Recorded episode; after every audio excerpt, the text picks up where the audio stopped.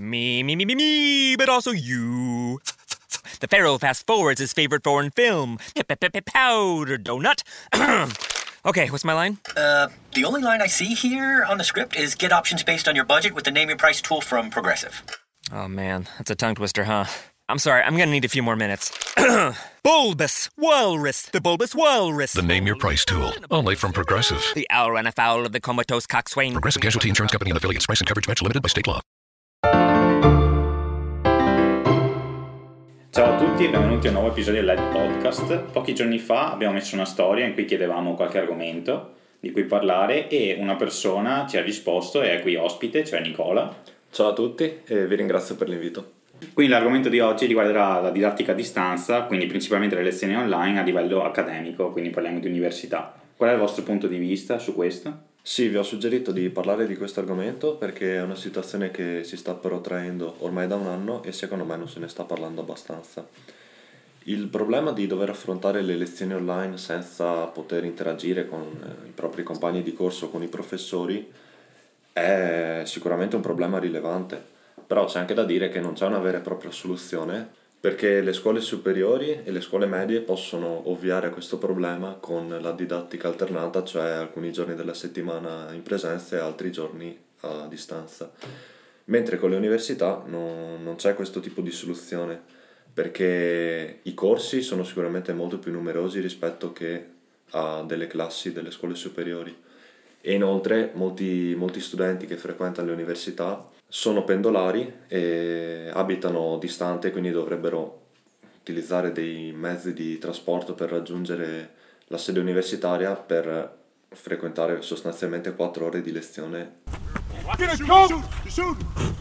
Concordo con eh, ciò che ha detto il nostro ospite Nicola, perché io in prima persona, essendo uno studente universitario, mi sono trovato molto male con le lezioni a distanza Infatti nella, nella nostra università e nel nostro corso si distinguono in lezioni preregistrate e lezioni live. Sinceramente con le lezioni preregistrate non riesco proprio a seguire anche perché non c'è interazione con col professore. Ok che il professore può fare dei focus group dove può spiegare alcuni punti che magari sono stati un po' più difficili da digerire per gli studenti, però comunque c'è una sorta di freddezza nella relazione tra studente e professore. Mentre con le lezioni live eh, la situazione si può migliorare perché c'è un'interazione diretta e immediata col professore, però comunque non è la stessa cosa che in presenza, anche perché all'università si trattano argomenti più complessi e comunque si sente la differenza tra l'essere in aula e seguire invece una lezione da, da uno schermo. Un altro punto a sfavore degli studenti secondo me è quello dei laboratori. Infatti anche questa cosa l'ho vissuta in prima persona perché sono uno studente di CTF e mi sono trovato molto male sinceramente a vedere i laboratori registrati, cioè le lezioni cioè le lezioni di laboratorio registrate. Difatti nel mio corso erano presenti numerose ore di laboratorio che sono state riassunte in eh, poche ore di lezioni live o addirittura preregistrate che non, hanno, non mi hanno consentito di acquisire le stesse conoscenze che il corso mi poteva fornire normalmente.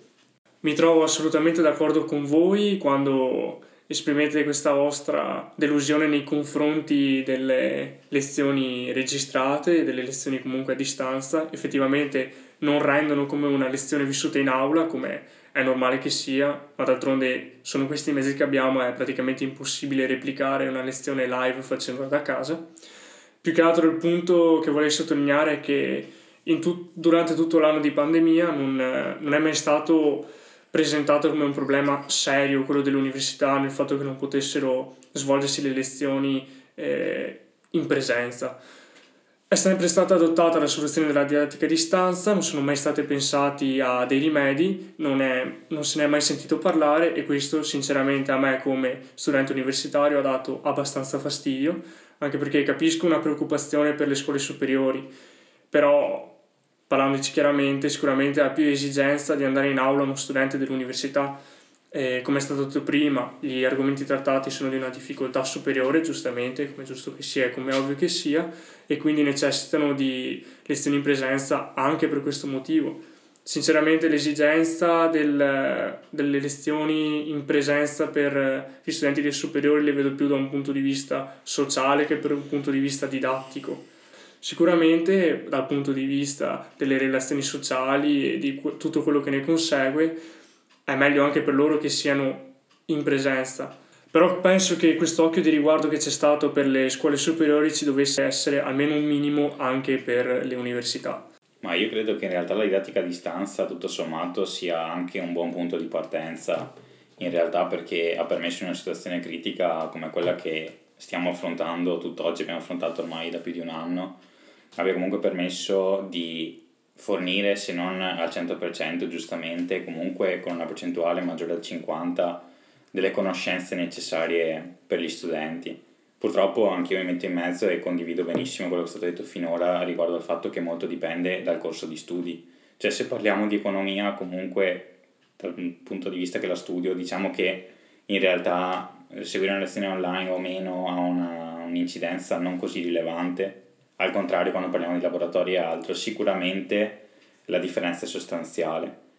In realtà il governo comunque per quel poco che ha fatto, parlando di università, qualcosa ha cercato di offrire a chi faceva laboratorio, cercando comunque di permettere alle persone con eh, tutte le norme di sicurezza predisposte di entrare e comunque svolgere il laboratorio all'interno dell'università, anche se appunto la situazione è critica e non può essere paragonata a una situazione covid free, questo lo possiamo dire tranquillamente. Poi un altro riscontro secondo me che va analizzato riguarda le esperienze internazionali, comunque da studente di economia non dico che sia un obbligo ma quasi partecipare a progetti internazionali come l'Overseas o l'Erasmus, io ho avuto la fortuna di farlo nonostante le situazioni fossero critiche e devo dire che in realtà è un'esperienza vissuta almeno nel 50%. Cioè, purtroppo quello che si è verificato è che andare a fare l'Erasmus per poi stare chiuso in un appartamento di 12 metri quadri e seguire le lezioni a distanza non ti dà niente di più di quello che può darti farlo nell'università in cui studi abitualmente, in cui sei iscritto per il tuo corso triennale o magistrale.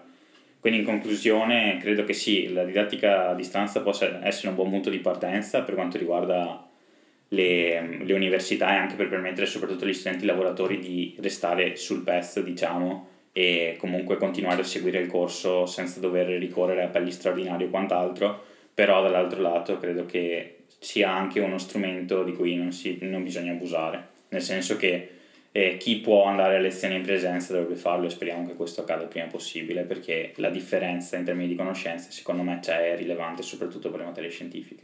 Ecco appunto, volevo eh, collegarmi a quello che avevi detto all'inizio del tuo discorso, nel senso che la didattica a distanza è sicuramente una soluzione buona, eh, effettivamente è la soluzione migliore che si può ottenere con i mezzi che abbiamo in questo momento. Secondo me il problema non è tanto la didattica a distanza in sé, quanto che non, non si è veramente cercato di trovare una soluzione alternativa a questa didattica a distanza, almeno dal mio punto di vista.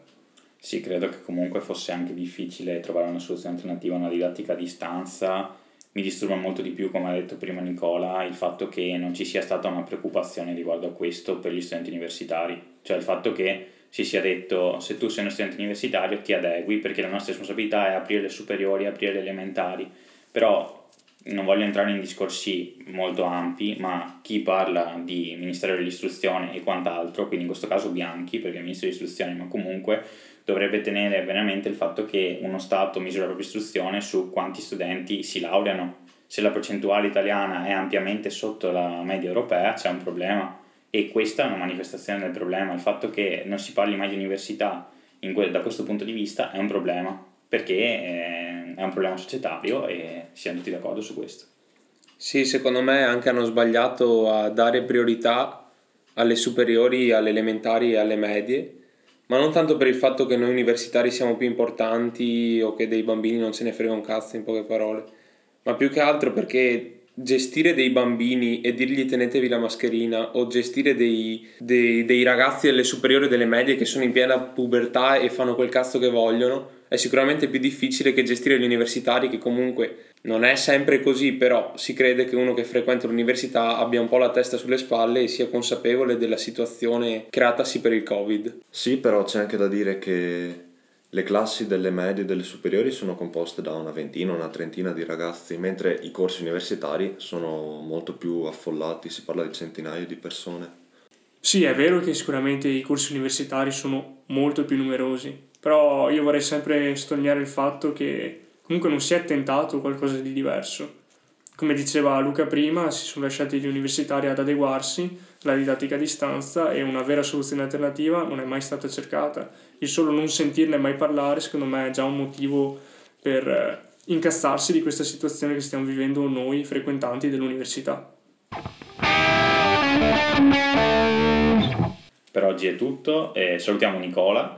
Ciao e grazie ancora per l'invito e scrivete nei commenti su Instagram qual è il vostro punto di vista su questo argomento. Sì, seguiteci anche su Instagram che stiamo crescendo un po' con i follower finalmente e ci vediamo al prossimo episodio. Bevetevi uno spritz.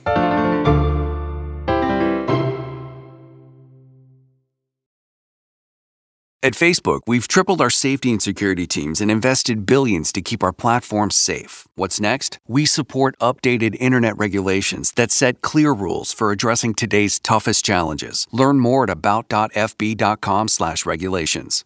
Has it been a while since you flipped that thermostat from heat to cool? Turn to the experts at Griffith Energy Services before you do for an $88 AC start and check to make sure your AC is in tip top shape. Griffith specializes in carrier, but services all brands. Visit GriffithEnergyServices.com today. Your local carrier expert. That's GriffithEnergyServices.com. License number MDHVACR 01 2278. Griffith Energy Services.